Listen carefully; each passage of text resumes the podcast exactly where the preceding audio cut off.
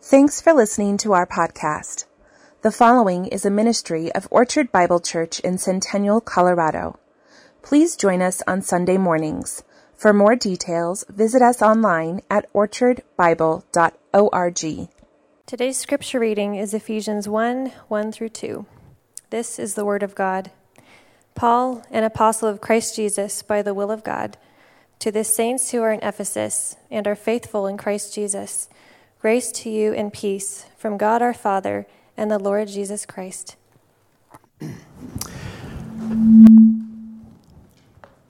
Let's pray. Our Father, we thank you for this magnificent morning that we've been able to come together, to worship together, to love you as a family, as a body of believers, as your church in this location in Denver. We pray for our time this morning as we look to your word that we will be enlightened by your word these words of Paul, that we will grow in them, that we will live them. For it's in Christ's name we pray. Amen. You may be seated. I remember many years ago when I was young, and I grew up, grew up in the 1970s and went to college in the 1980s and graduate school during the 80s. I remember I had to study history now, some of you I know like history, and others don't like history at all. But I remember studying history, and initially it didn't seem relevant to me and the needs that I had and what I needed to know to live in this world. But I studied it nonetheless. And the more I studied history, the history of the ancient civilizations that go back to the Sumerians, the Assyrians, the Babylonians, the Persians, the Egyptians, all up to the time when Christ came in the first century and the Jewish nation uh, was established there and what Christ did and what Paul did. And even through history, the Middle Ages, to the time of the Renaissance and the Reformation, and what Martin Luther did then, up to the time of the American Revolution when our country got started, the Civil War when our country was initially divided but reunited, and then it came through the time of the Vietnam War, World War II, the Vietnam War, and I remember the realization that I now understood the point of all of history. The point of all history was me. Everything led up to me in my time, in my life. And I think a lot of young people kind of think that way. When we look back at all of history, nothing comes after me. It's kind of like Forrest Gump when he's on that road running across the United States. He runs all across America and finally gets to the Santa Monica pier, and he stands out there looking over this magnificent scene. And I realize that I am the Santa Monica Pier. Everything led up to me and my time and my world. And uh, you might remember also the preaching of the 1970s and 80s was that the, the, uh, everything was coming to an end. Christ returned, things were going to collapse, the world would come to an end. This past week, Deanna and I had two new grandchildren born uh, one in Indiana and one in Hawaii. She just got back from a long trip to Indiana. And then as you get older, you realize it doesn't all lead up to you, that you're simply a stepping stone in a path of history, and that history is going to move on beyond you. And I think the older I get, and perhaps the older you get, you begin to feel like maybe everything isn't always only about me and who I am. And that's kind of where I think I'm at today. This past week, with these two new babies born, and I've got a seventh one on the way in November, you begin to think that maybe there's generations that follow you. There's people that come after you. And you wonder, what's the point of this life? How can I really put my life in this world in a clear focus? Now, we spent the last 20, I think, two weeks studying the book of Ephesians, and you've heard numerous sermons on Ephesians.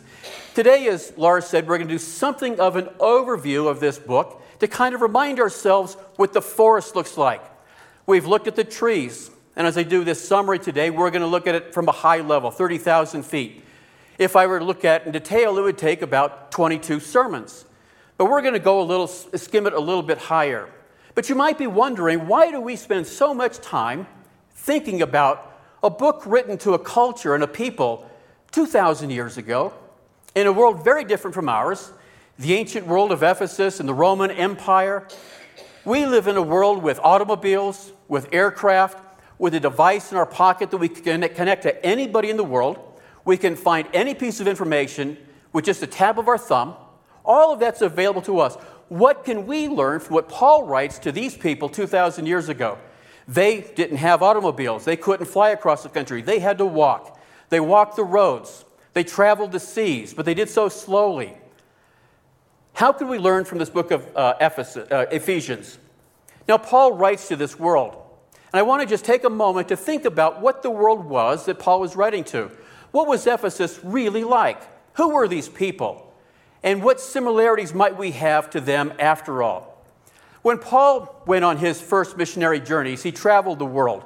And we know the first missionary journey, he left Jerusalem and traveled through the interior of Asia Minor, which is modern day Turkey, and he went back to Jerusalem. But then on his second missionary tour and on his third missionary tour, traveling with uh, Barnabas and Silas, respectively, he began to spread out further. Now, he went to a number of cities. On his second missionary tour, he went to uh, Troas, a great historical city. He went to Philippi, which would soon become the second largest city in the world at that time, Philippi. And then to Athens, which had this great old history of the philosophers and the temples and all that was in Athens. But when he finally came, first to Corinth and then to Ephesus, Paul planted himself there for several years. Paul saw in Corinth and in Ephesus something unique, a reason to be there. So let me just talk a minute about uh, uh, Corinth. What was Corinth like? Who were these people in Corinth? Now, you think, if you have a in your mental picture of your head of what Greece is, Corinth sat there in this little isthmus. It's like a, a land bridge between the two great gulfs of the Mediterranean Sea. And it, Corinth was a town that lived on this little isthmus. And those who were tra- uh, traveling from east to west were able to come to this point of Corinth on one side of it and then pick up their boats and travel three easy miles, carrying their boat and their luggage and whatever they had, and then land on the other side and then sail on either towards the Italian peninsula and Rome or go the other way uh, to uh, Turkey or Ephesus, where we're at now. And so Corinth was a place where much of civilization funneled through it. When Paul gets to Corinth, what does he find there? He finds a city full of sailors, full of merchants, full of people traveling and doing things. And he says, This is a place that I want to stay. He also found there a number of people who came for healing. The uh, temple of uh, Asclepius was there, and he went, and, and these people would go to Corinth to be healed. They looked for healing powers at this temple. He also found a number of people there that came for other reasons. There was what's called the Isthmian Games. We know what the Olympics are. This was uh, comparable to that. We have our modern day Olympics. These were uh, uh, games that were held, pan Hellenic. People from all over the ancient world came to Corinth for these games. And so we had people traveling there. In the year 51, Paul was there when these games were held. And Paul talks about his experience in Corinth. Now, there was one other element to Corinth that we know about that may have been a great attraction for Paul, and that was its immorality. It was a degraded town. In fact, the word Corinth, to Corinthianize, would be used as an adjective to describe somebody who lived a very debauched life that was celebrated in many ways in Corinth. Paul saw this characteristic. Corinth is a place where people moved, uh, people traveled through, and when he set up shop in Corinth and began to build a church there, he knew one thing that his preaching there could spread the gospel throughout the world without Paul ever having to leave town. Because those who came there would hear him preach and would take it back to where they came from. And Paul even talks about the gospel reaching to what he called Illyricum, which is uh, modern day Bosnia, Albania, up there uh, in that area. And so the gospel is being spread. He then left Corinth and went to Ephesus. And we find the same thing in Ephesus in many ways. Ephesus was a town with its great temple to Artemis. It was a town with a great historical bent to it. The town of Ephesus uh, was founded a thousand years, 1,200 years before Paul, even earlier than that. But it became a great town uh, even in that age. Now, by the time of Paul, the Roman Empire had spread. And when Rome decided it needed a capital for the province, which was Asia, modern day Turkey, it chose Ephesus.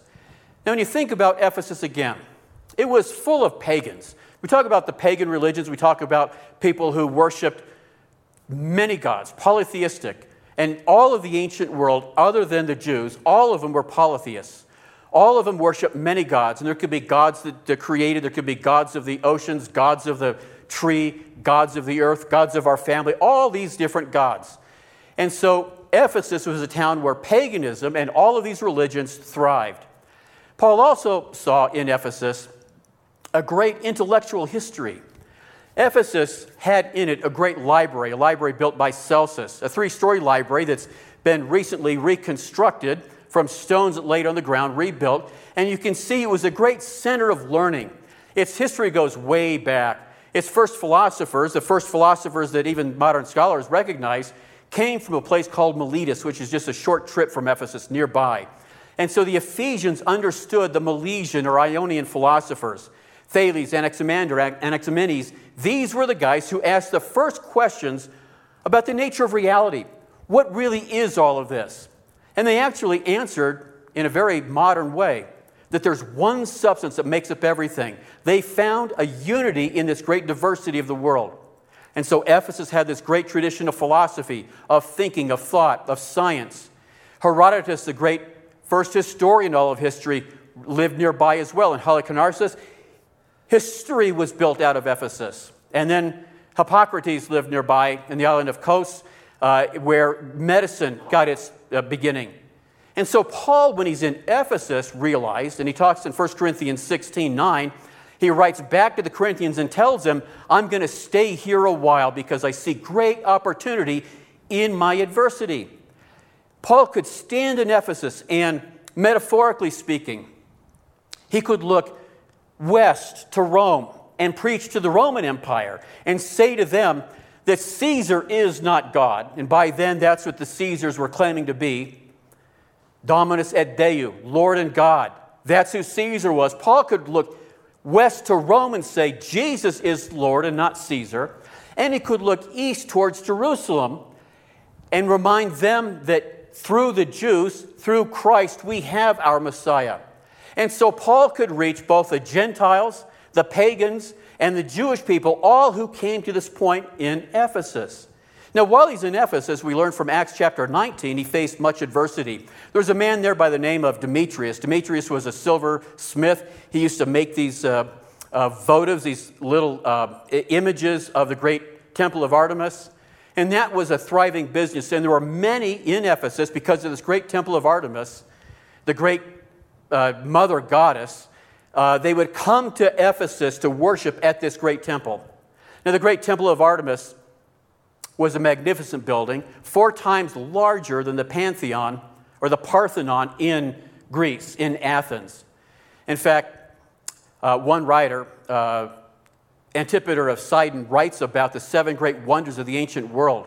He talks about the great Giza pyramids, for example, which in Paul's day were already 2,600 years old. They're older than we are going back in time to the Jewish captivity in Babylon. And so the great pyramids of Giza, he knew about those. He knew about the hanging gardens in Babylon. He knew about the great Colossus in Rhodes, a statue so large that ships could sail through its legs. But he knew about this temple of Artemis, and he said, This is the greatest wonder of the ancient world. That's how significant Ephesus was. That's how gripped by this paganism, by this idolatry, Ephesus was. And so Paul stayed there, and he preached to these people. And he faced this opposition. Again, Acts 19 tells us about his opposition from Demetrius, uh, that we have this uh, uh, Paul preaching, the church is beginning to grow. And there's a realization, and this is the first realization, that if the church begins to thrive in our town, we're going to lose business. And so there's a great riot that's talked about in Acts 19. 25,000 people went to the, the, the uh, amphitheater there and the ruins are there today still. You can see how large it was. In this riot, crying out, Great is Artemis to the Ephesians. That was their message. That's what they thought. That was the battle that Paul had. Eventually, Paul would leave. But as we think about who Ephesus was, who the people were, think now about that little body of believers who lived in Ephesus. They lived in a place of great hostility. They struggled in a place where they were challenged relentlessly.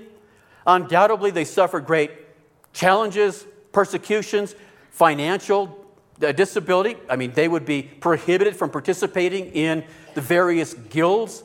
so they might lose their business or ability to make a living. This was the nature of the suffering that the Christians in Ephesus would eventually endure. And that's the world to which Paul writes. And so when we look at this book of Ephesians, I think we see in it a city and a church very much like our own. The city of Ephesus is much like Denver or any modern American town or town around the world. It's a town full of its own religions, it's a town full of people that reject what the Christian message is, the gospel itself. It's a town of people who live in immorality. It's a town of people who uh, live in such a way that it makes it a real challenge for us as believers to live in the same community with them.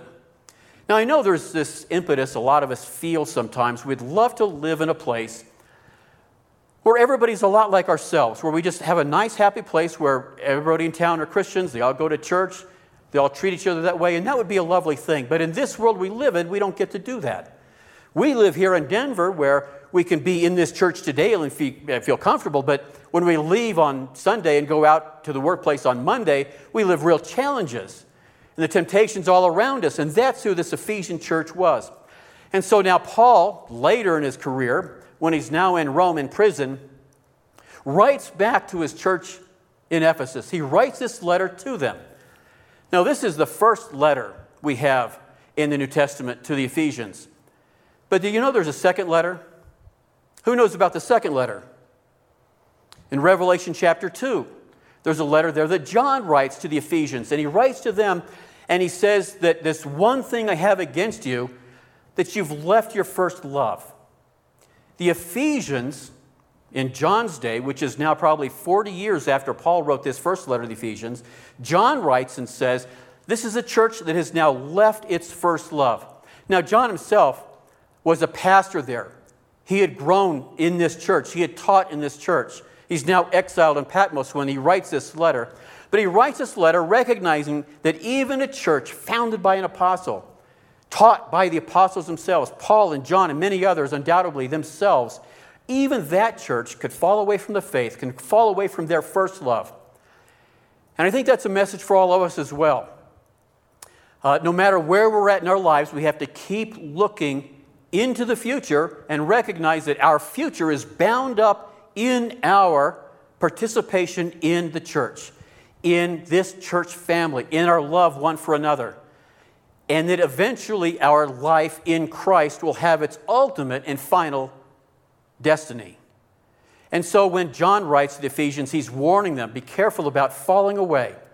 Stay on task, stay with your first love. And so, what does Paul say to this church? When he writes to the church of the Ephesians, he writes to them, challenging them, reminding them of what life is like and how we need to live it. Now, there's one great theologian, B.B. Warfield, who wrote about the point of, uh, of the Ephesians. And he says that what we see in Ephesians are three emphases that matter to all of us. The first is the heart. He writes to the heart, he writes to the hands, and he writes to the head. To the heart, we mean our love of God, our devotion to God and to one another. And a lot of us want to emphasize the heart side of it. We need to be a body of believers who looks after one another, who loves one another, who cherishes each other, the one another's of the New Testament. Then there are those who look to the hands. Those are the people who serve. Those are the people who do things. And we all need people to do things, to serve. And so Warfield talked about the hands, but there's also the head, the intellectual side, the thinking side. All of us need to be balanced in one way with each of these three elements. And so if you're all heart, all love, without any biblical side to it. It can become a doctrineless piety. You look spiritual, but there's no substance to it. And I know many believers, I mean, they, they, they're Christians, they follow Christ, but they have little use for theology itself, which they think simply divides, doesn't matter. The first thing Paul does when he writes to the Ephesians is remind him that theology matters. Then, on the other hand, there's those who are, are so intellectual who are so committed to the books and to studying that all they do is the thinking about what it all says. But there's no love in their hearts, there's no passion, there's no service in them. And so for them, they can have a, a doctrinal aridity about them. They're very dry, very disconnected.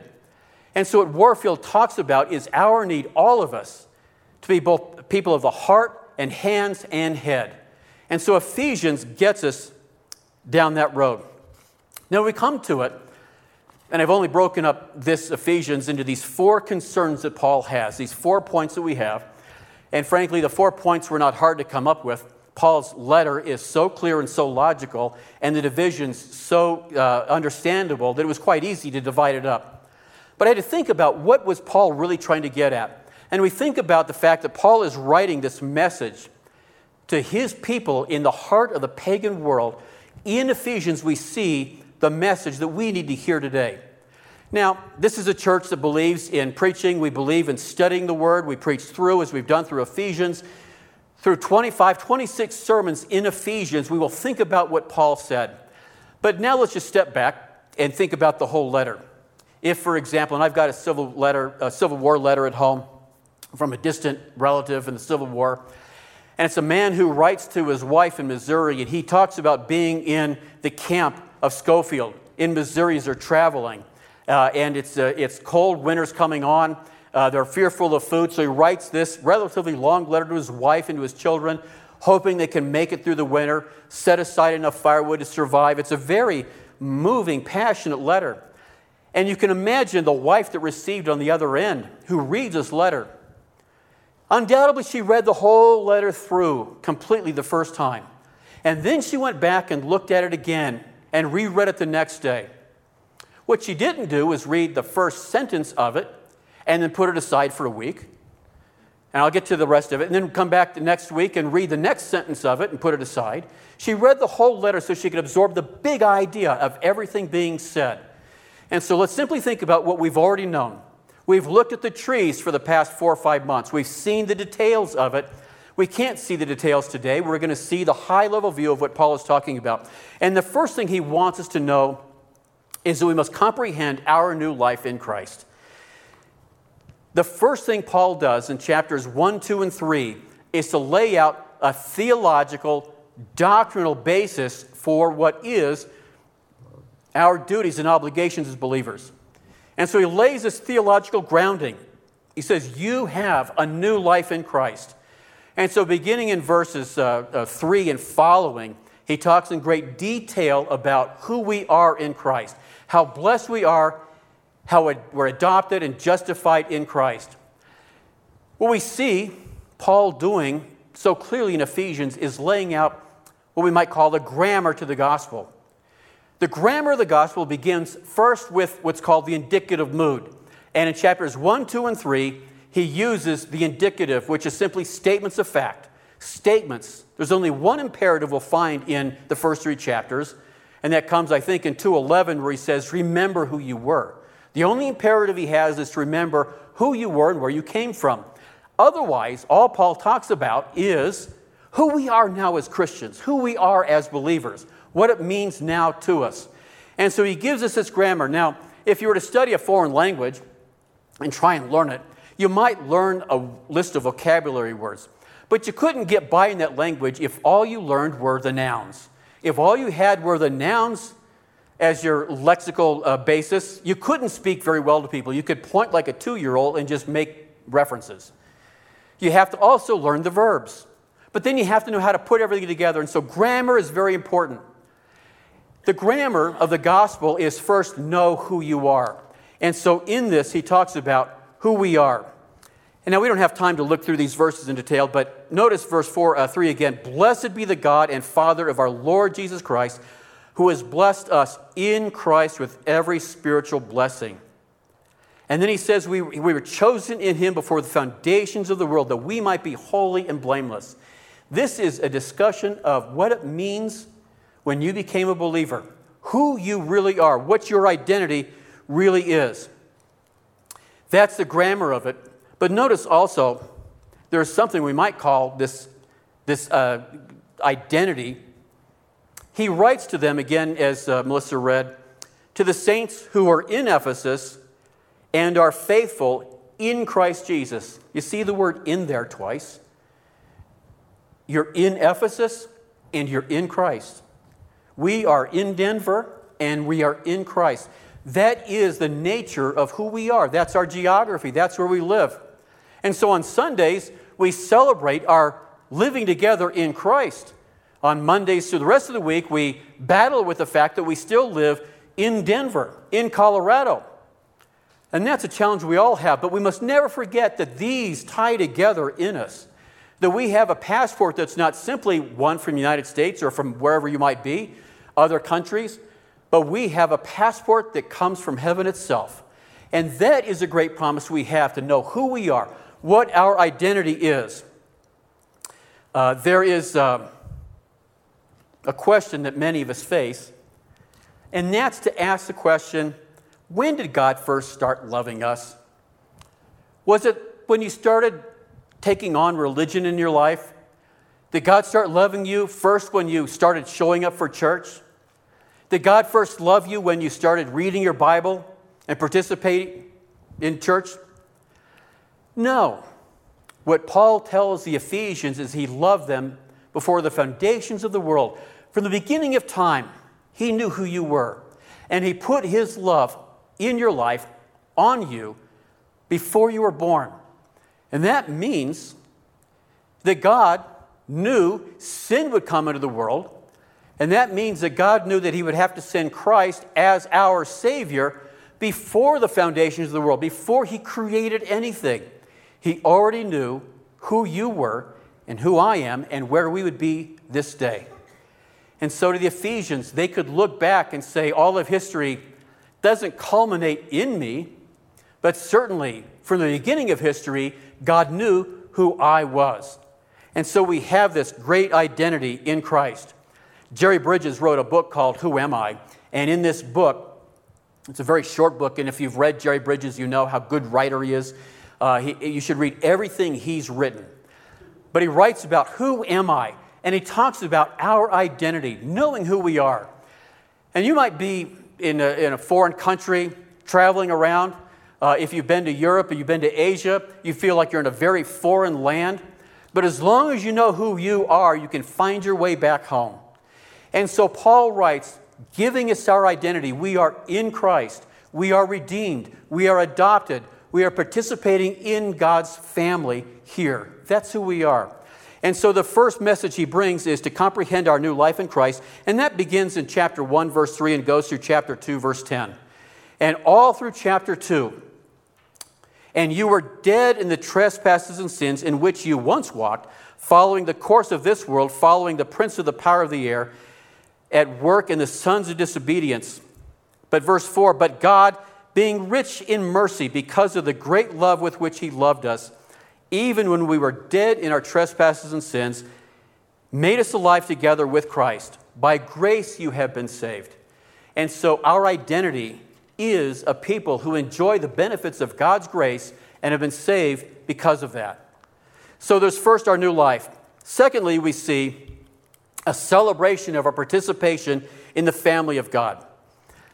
Paul, having now established in the first section that we are part in Christ, now reminds the Ephesians that they are part of a family.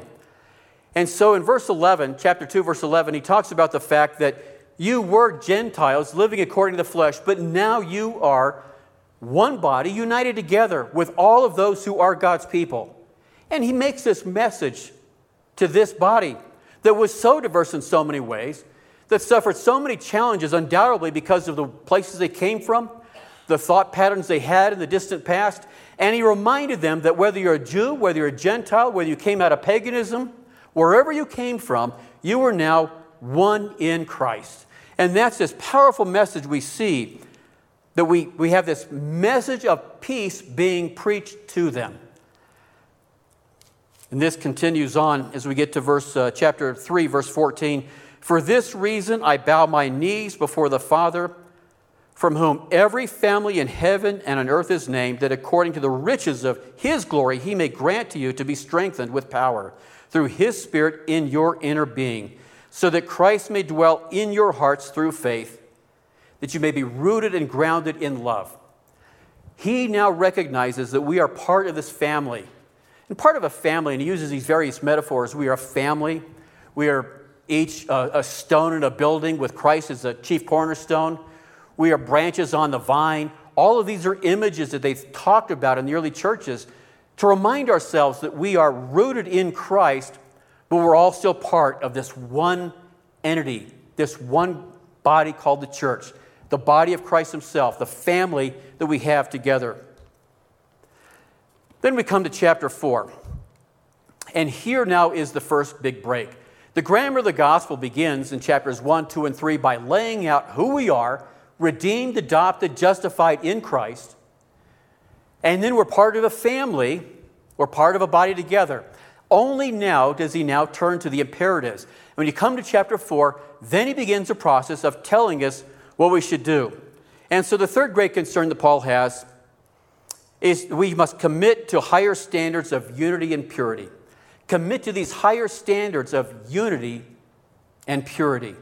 And he writes to them again in chapter 4 Therefore, as a prisoner of the Lord, I urge you to walk in a manner worthy of the calling to which you have been called, with all humility and gentleness, with patience, bearing with one another in love, eager to maintain the unity of the Spirit in the bond of peace.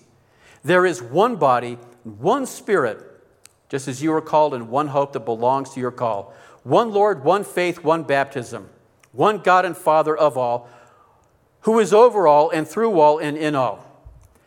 He goes on in chapter 4 to talk about what our new life is and how we now live this new life and the meaning of this unity. We see here now the grammar of the gospel changing. The first begins with the indicatives, who you are, and now he turns to the imperatives the things we must do. Now, I don't know what your experience may have been in the churches you grew up in. Um, I, I grew up with a lot of great, faithful believers. But in some ways, some of the churches that I grew up with were churches that emphasized the imperative. They emphasized what you had to do, what you had to stop doing, what you had to think, and how you had to live in great detail. And I think for a lot of new believers, and for many who are older believers still, you struggle with all of these details. And you begin to feel like, I can't live up to that. I can't do all of these things that you say I must do. And I've stopped doing the things I, I feel tempted to do. And there's this battle that goes on. And that's because we get the cart before the horse. We get the imperatives before the indicatives, the obligations we have before an understanding of who we are. And that's why we must think about who we really are what the imperatives are. But as Paul does this, he begins to now emphasize that there must be this unity in the church. We have to love one another. And there's a story that's uh, told of a, a man who was feeling suicidal. And so he walks himself out to a bridge over a deep river, a long, and he sits on the bridge ready to jump off. And another man happens upon him and says, Wait, wait, wait. Don't jump. Don't jump. You have hope. And the guy says, I have no hope in my life. I have no, nothing to look forward to. And the man asked him, Do you believe in God or are you an atheist? And the guy on the bridge said, I believe in God. Good. Are you a Christian or a Jew? And the man said, I'm a Christian. Good, me too, me too. The man asked him, Are you a Protestant or are you a Catholic? He says, I'm a Protestant. Good, good, me too, me too. Which denomination Protestant are you? Are you Episcopal? Are you Methodist? Are you Presbyterian? Are you Baptist? And the man on the bridge says, I'm a Baptist. And the guy answered, That's good, good. Me too. Which kind of Baptist are you? Are you a Southern Baptist, a Northern Baptist, a Reformed Baptist? And the guy on the bridge said, I'm a Reformed Baptist. And the guy said, Good, good, me too. But which kind of Reformed Baptist are you? Are you a Reformed Baptist that holds the confession of 1689 or a Reformed Baptist that holds the confession of 1801? And the man on the bridge says, I'm a Reformed Baptist that holds the confession of 1801. And the guy then pushed him off the bridge and said, Die, heretic. And you see, there's that disunity that comes when we think that we have the only way. We are the only way. But we have to now recognize that even in our diversity of understanding, the gospel still calls us to this unity, to be one in Christ. And so we may disagree over doctrine, and we must discuss it, and we must figure out what we need to believe, what we believe the Bible clearly teaches. But we understand that there may be differences. But still, these differences can be looked over on so many of these secondary and tertiary issues. You think about what unity is. Unity can come we think about numbers one, two, and three. The number one represents unity. And in the Bible, we talk about one. There's one God, and unity is in the one. And there's a lot of churches that you can go to and be a part of where everybody is one. There's a unity there, but they're all alike. They all believe exactly the same thing. They've been conditioned to think there's only one way and it's their way. And I know they have their hearts in the right place, but, but when you see a church like that, you feel there's something wrong with it, that there is the only way. And they like march in lockstep like we see the North Koreans do when they make those fake parades. They all do things the exact same way. And if you don't march exactly in lockstep like they do, then you're not one of us. And so we say, no, that's the wrong kind of unity. That's a kind of unity that's oppressive. That's a kind of unity that, that stamps out our individuality, who we really are, what we really think. And so we think of the number two. The number two is the diversity. There's me and there's you. There's them and us. And so we have this diversity. And we think diversity is good. Differences of opinions. We can come together and think about what the scriptures teach and what it's like to be a Christian. But sometimes, if you think only of the two, there's me and there's all of you. There's my way and there's your way, which translates into there's my way or the highway. Then the two can become very divisive. And we can think that there's only that division. We're always fighting with others to try and convince them to be like me. Basically, we're trying to push them back into the unity of the one. But then there's the three, which is a combination of one and two. And that's where we see this unity in diversity. And that is illustrated in the Trinity, where we have God, the Son, and the Spirit. We have God who is a unity, but God the Father who's not this solid unity all by himself, but participates in this Trinity. And so we have God as the love, the lover, we have Christ as the beloved, and we have the Spirit which mediates the love between the unity of the Godhead and us. And the Holy Spirit comes down and brings to us this unity in our diversity, in our differences, our different cultures, our different ways of thinking, the different places we come from. And you think about this, Acts chapter 2, when the church got started, people came from all over the world to Jerusalem, and those that believed were from all over. And Luke, when he writes Acts, writes Acts chapter 2, talks about all these places people came from. But they were one, united in Christ.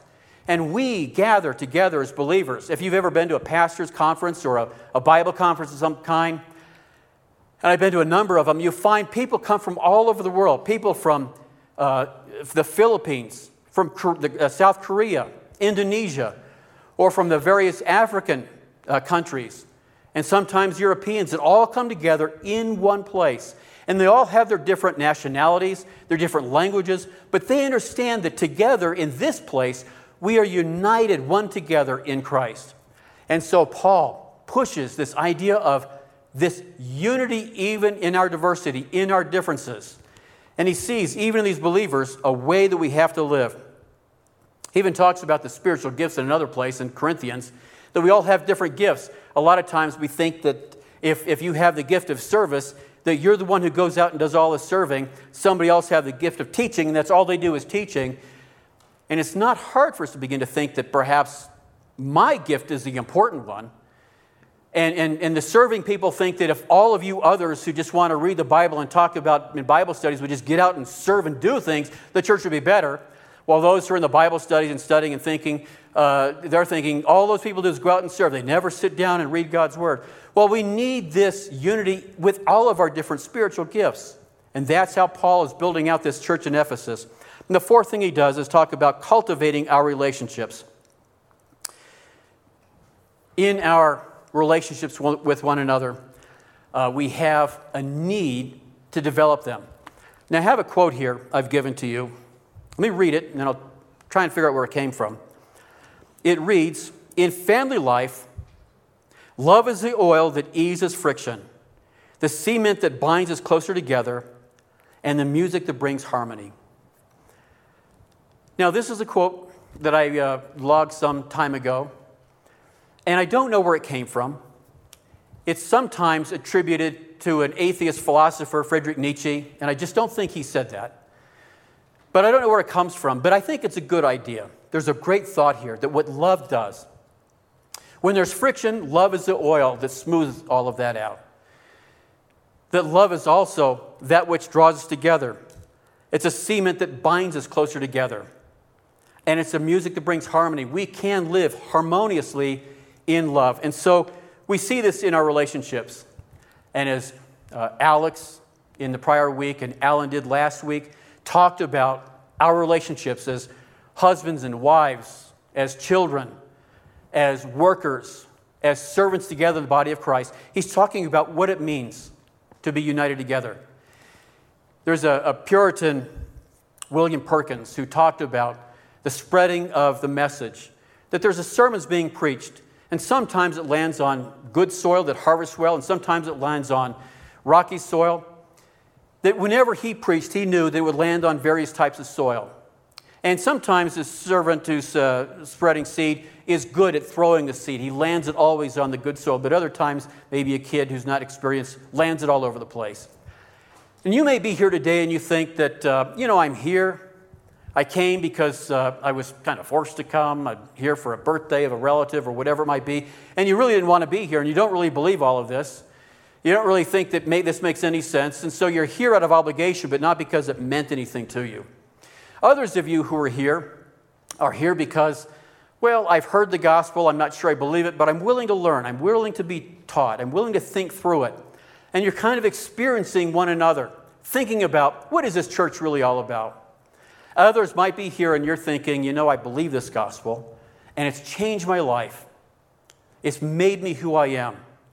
But maybe my first love has kind of fallen away. Maybe I see in my life where I've kind of broken down from my commitment to what I know I should be doing, how I should be participating, who I should be. Wherever we're all at, and we're all at different places perhaps, all of us now, from this letter that Paul writes, sees in it the message that Paul gives that we are unique in Christ. That's our identity. He has given us these riches, that we are a family together. We have obligations to serve one another, to work this out, and in our relationships to cultivate all of that. Because it's in your relationships here in the church with these, this family that you will have people you can be with when times do get rough, when there is challenges in life. And that's, I think, what Paul's message is. So, I would encourage you, before we finish preaching this in the next few weeks, to go back through Ephesians, read through the letter each day, kind of tying it all together summing it all up, getting the big feel of where it went, how Paul get to where we're at. And I think then we see how impactful Ephesians is, how it does speak to us in the 21st century where we're at. The life isn't all about us, it's really all about what Christ has done for us and our life in Christ, in God, in this family together. Will you stand with me as we pray? Our Father, as we come before you, we think about this great message that Paul has written to this little church in Ephesus, a church of believers who struggled with difficulty, struggled with the culture they were in, but knew there was great unity in this church in Christ. And so, Lord, we aspire to be these types of believers who love one another, care for one another, recognizing that we are together in Christ, in you. Dismiss us now with your blessing, for it's in Christ's name we pray. Amen.